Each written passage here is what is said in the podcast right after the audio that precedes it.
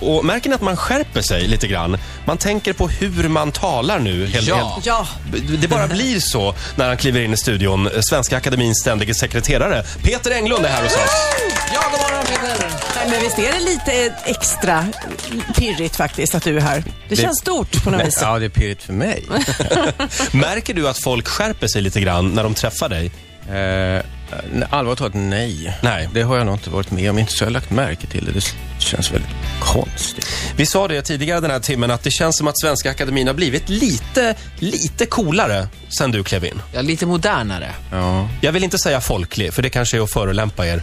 Ja, så långt kommer vi aldrig gå. Nej, men lite du är kompis med Fredrik Lindström Mm. och sådär. Kän, känns, känner du dig hipp någonstans? Alltså jag tror att det här är väldigt mycket bara en generationsfråga.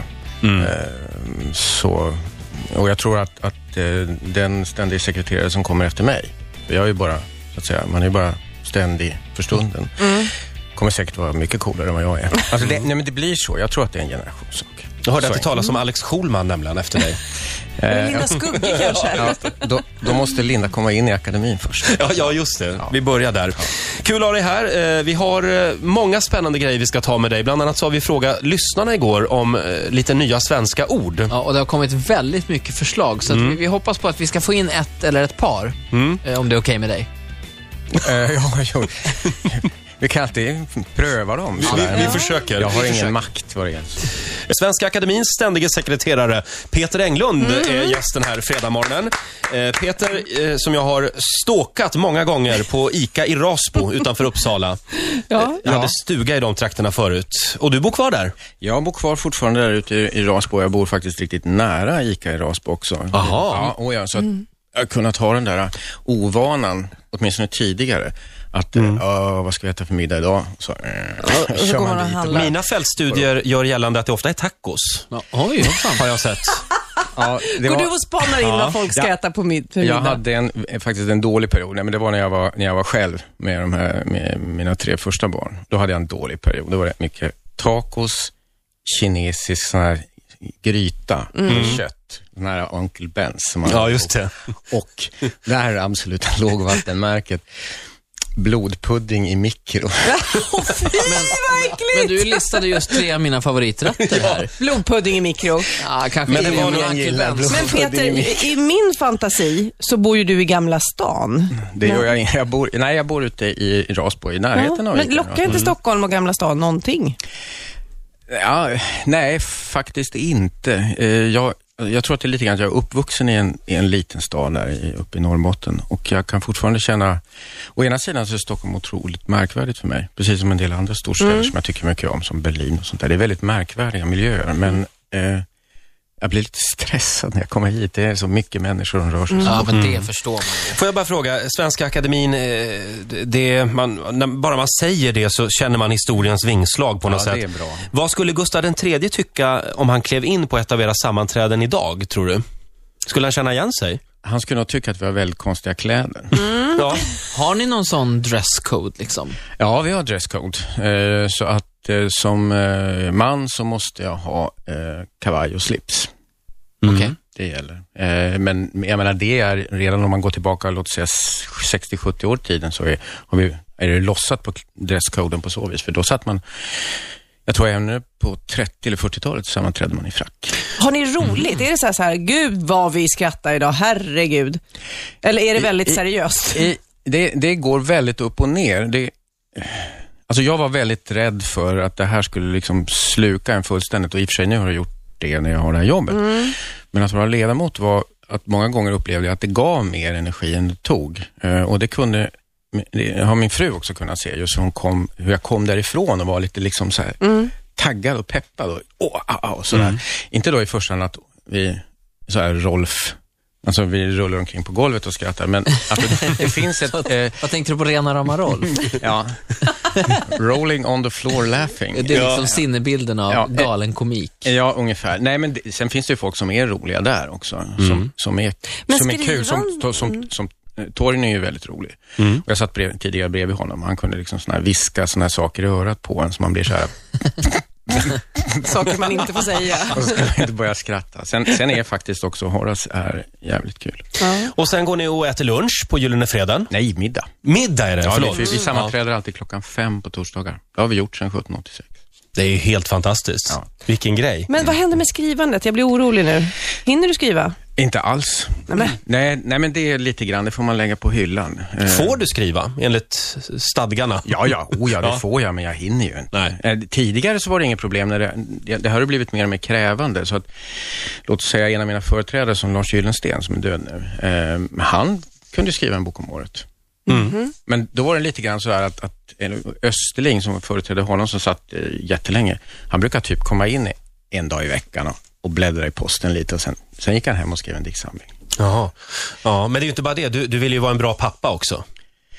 Ja, det är det som också ställer till det. Eller det är det som jag tycker nog kanske har varit den absolut svåraste faktorn nu. I och med att ungefär samtidigt som jag blev ständig sekreterare så blev jag pappa. Mm. På, nytt, på nytt, mitt fjärde barn. Och eh, att vara småbarnsförälder och Mm. Och ständig ta med sig sekreterare, barn på jobbet, det är inte riktigt läge. Det har eh, inte lyckats alltid.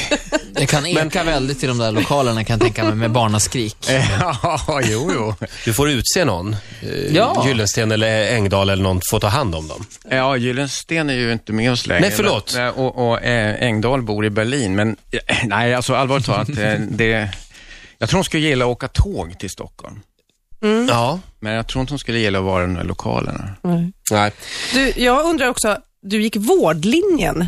Yes. Det, vad hade du för tanke då? Var det, vill du bli läkare eller nej, alltså jag, skötare? eh, eller? nej, men det, dels så tror jag att det är när man är, alltså när man är ungefär 16 och, och det är ju, egentligen är det rätt grymt att man tvingas att fatta någon slags av, Mm. livsavgörande beslut Ja, när man det är är så 16. stressande.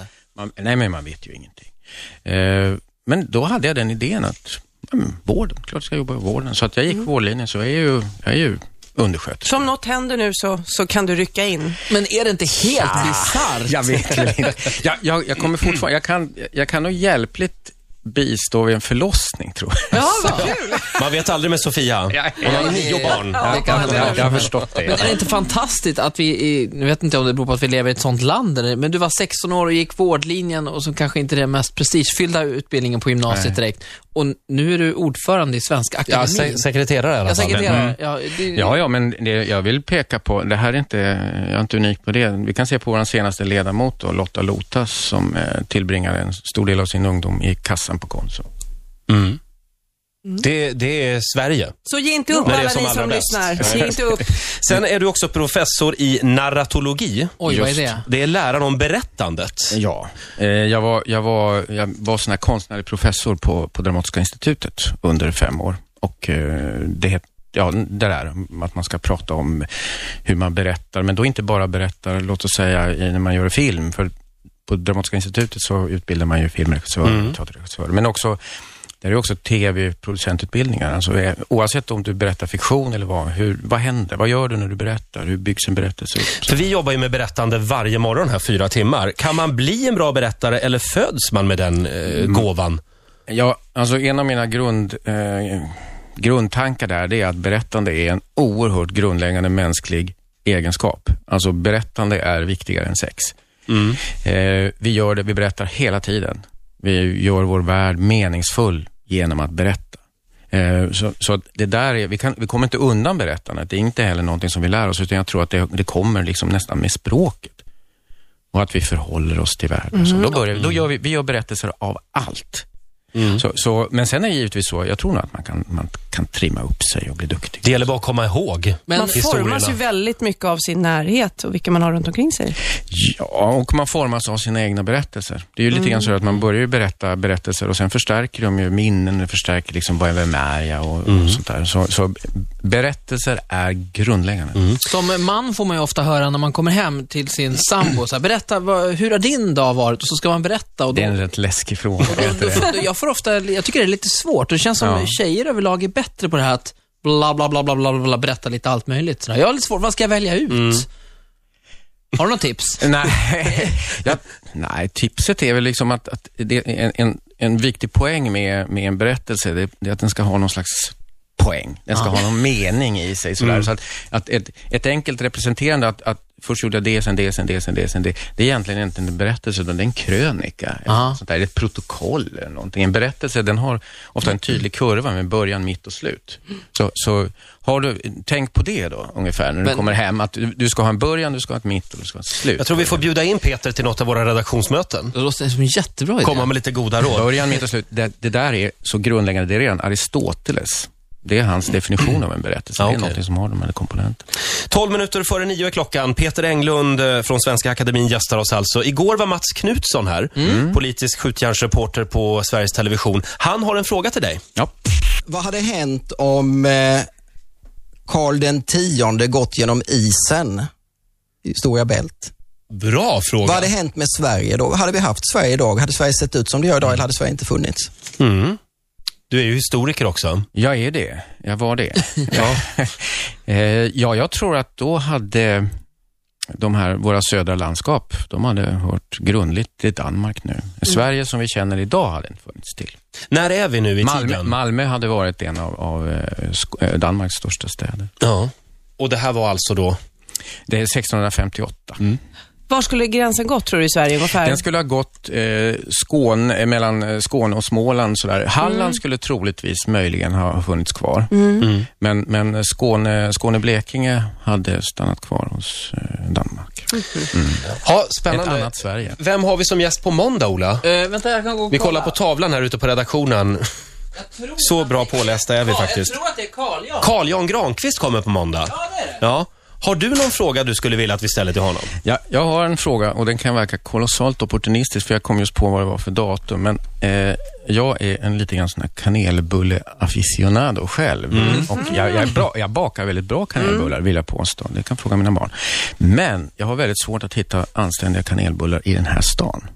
Det kan bero på att eh, jag är lite, jag hittar inte så mycket och jag kan inte så många fik. Men Uppsala är det lätt att hitta bra kanelbullar, Ja. tro mig. Men var hittar man en bra Med kanelbulle? mycket smör, antar jag. För att det är väl smör som brukar vara... Ah, inte nödvändigtvis. Du, Var hittar man en anständig kanelbulle i Stockholm? Ja, bra. Ja. nu, på nu må- kommer alla och på fik måndag. hålla på att bombardera Carl Jan. De, de kommer hur som helst bombardera, för jag hörde att det är ju kanelbullens dag när den här frågan ställs. Ah, Nu är det på suveränt. måndag, ja. Mm. Du har tänkt på allt, Peter. Nej, det, var, ju- det hade jag inte tänkt Nej. Mm. på, utan det förstod jag först efter. Vi, vi tar det med Carl Jan, han borde ju veta. Ja. Eh, Ska vi ta de här nya svenska orden nu? Eh, ja, vi har bett Ja. våra lyssnare att nominera lite nya svenska ord som vi tänkte köra eh, lite genom dig här Peter, så Mm. får du säga vad du tycker och också berätta hur det går till när man väljer in nya ord Ja, ska vi i- börja där? i Hur, hur, går, det, ordlistan. hur går det till? Ja, alltså det, det, det här är egentligen enklare än man tror. Det är inte så att vi varje vecka, då får vi en, en lista med Idag har ord. vi Facebooka. Där Facebookar. Nej, det gillar inte jag. Det går, det går fet bort. Men fet bort gick ju bort förra veckan. Ja, just det. Nej, alltså det, det fungerar inte så. Utan, utan om, man ska, om jag ska uttrycka det väldigt enkelt så handlar det om att när ord börjar användas, när det blir nog spritt, då, då, då, snappar, då snappas det upp, så att säga. Det är mm, rent statistiskt. Och då kommer det in. Facebooka, När det är nog använt så då kommer det komma in. men inte där än. det vet jag faktiskt inte. Jag skulle, tro att, jag skulle tro att det är på väg in. Är, Alltså, du det är precis, det. är du precis som Fredrik Lindström, lite språkliberal? Nej, in, jag är inte alls lika liberal som Fredrik. Det är jag inte, därför jag tror att det leder till orimliga konsekvenser. Att, att det, det, det är liksom ingen skillnad mellan s- eh, skrift och talspråk och så vidare. Utan jag tror, jag tror på den här skillnaden mellan skrift och talspråket. Men samtidigt så eh, tror jag ju inte på att, att eh, låt oss säga det som akademin gör i ordlistan, att man uppifrån kan styra hur språket upp, utvecklas. Språket utvecklas underifrån. Det är det. Och, och ordlistan är egentligen bara en mätare på de rörelser som pågår i språket. Och det ska pågå en rörelse i språket. Det är så, det är så svenskan kommer att överleva. Det är genom att du har den här rörelsen och genom att det kommer till nya ord. Facebooka, till exempel. Då. Vi sätter det det, lite det är i... inget snyggt ord, men jag vet precis vad det innebär. Vi sätter det lite i rörelse här då. Eh, Marcus Eriksson tycker att eh, riksa är ett bra nytt ord. Riksa, då lyssnar man alltså på Riks FM. Det är nog lite för nära för riksha, tror jag. Ja. Riksha, rikoschett. Vi säger ja till det. Eh, Du säger ja, Mm. Ja, men jag Peter, säger ja. säger, Peter säger nej. Ja. Eh, Lotta Samuelsson, hon har alltid kallat folk som går, för, går med stavar för stavare. Alltså stavgångare eller vad man säger. Ja, ja jo, men d- där, där, kom, där satte du fingret på problemet att det redan finns ett, ett bra ord. Och, och man måste förklara ett nytt ord genom att ta till ett redan existerande ord, då vill jag påstå att det nya ordet är tämligen Mm. chanslöst. Så Mm. stavgångar tycker jag funkar. Stavare, det är ja, Mm. kanske som en kortform, vem vet? Mm. Okej. Hade vi något mer? Ja, bra. Pernilla Ottosson jobbar i butik och hon är väldigt irriterad på personer som hon kallas, kallar för fem i sexare. Det är personer som kommer in fem minuter innan stängningsdags och inte vet vad de ska ha och blir kvar i 20 minuter. Fem i sexare, det är ett ord liksom. Finns det någon chans för det? Ja, om, om det får en spridning så att säga, det, det är ett väldigt fegt svar, men, men, eh, men det är men det är korrekt. sant. Det är sant. Och själva fenomenet, det är ju pang på om man säger så. Mm. Det Vi har där ju jag varit med fem om. i tvåare också på krogen har vi ju. Ja, det är kvart i två det va? Kvart i tvåare Eller kanske kvart i det. tre Kvart- trodde jag kvart i tre, det var. kvart i Ja, tre. eller hur? Ja. Peter och jag är en annan generation. Ja, kvart i tre rang. Men jag kommer från Gävle, där stängde krogarna två. Ja. Så är det. Kvart i Eh, tre- Magnus kvart i eh, två, right. Odevik har ett eh, medicinskt ord här som jag gillar. Fraktura. Det är en korsning mellan kroppsskada och utgift. Alltså jag fick en riktig fraktura. Alltså man bryter, bryter benet och det kostar pengar. Då samlar man det under fraktura. Okej, eh, det, det är ju lite grann också, man måste ju tänka sig, är det här, är det här verkligen ett ord vi behöver? Ja, nej, det tror jag inte vi behöver här. Men det är allt fler som skaffar privat sjukförsäkring, så det kanske kommer en fraktura hem snart. Ja, en knäckande räkning. Ja. Två ord till, sen är vi klara. Mm. Gittan tycker att pappsaft är eh, ett underskattat ord. Pappsaft är då alltså till exempel Festis i pappförpackning, eller mer. I pappsaft? Pappsaft. Mm. Ja, men pa- jag vill ha en pappsaft. Då behöver man, ju- det är ju en generell, liksom, då behöver man inte säga att det ska vara mer eller Festis. Alltså det, det där låter som, eh, det finns ett barn bakom det och det, och, det, och det är inte negativt, utan barn, speciellt en viss tid i, i sin språkutveckling, är otroligt kreativa. Det är som mina egna barn som har det här, eh, de kom på det här, n- n- sånt här sån här fästmassa man använder för Ja, att... gucka. Ja, just det. De kallar, Klet. de kallar det för slemgummi. Slemgummi, ja. Och jag kallar det slemgummi. sen. Men, men, ja, man ska lyssna på barn, för de har den här förmågan att vara helt öppna och så göra de här oväntade kombinationerna. Och br- ibland så är de riktigt bra. Mm. Kan vara så att det är ett barn som ligger bakom det sista här också. Det är Maria Forsberg som har skrivit in. Smygtjock.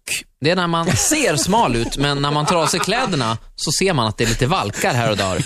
Här och där. Ja, jo, men okej, smygtjock, det är, det, är, det är inte omöjligt att det ska fungera, men tyvärr finns det ju ett bra ord redan och det är ju lönefet. Ja, lönnfet. Och smalfet. Sadan och knäftekavaj. ja just det. Sofia, Ja, eh, men jag, är, jag är- har tittat på din hemsida, väldigt fin sån, och där har du gjort ett litet minnesexperiment. Mhm. Du har listat 220 saker som du minns.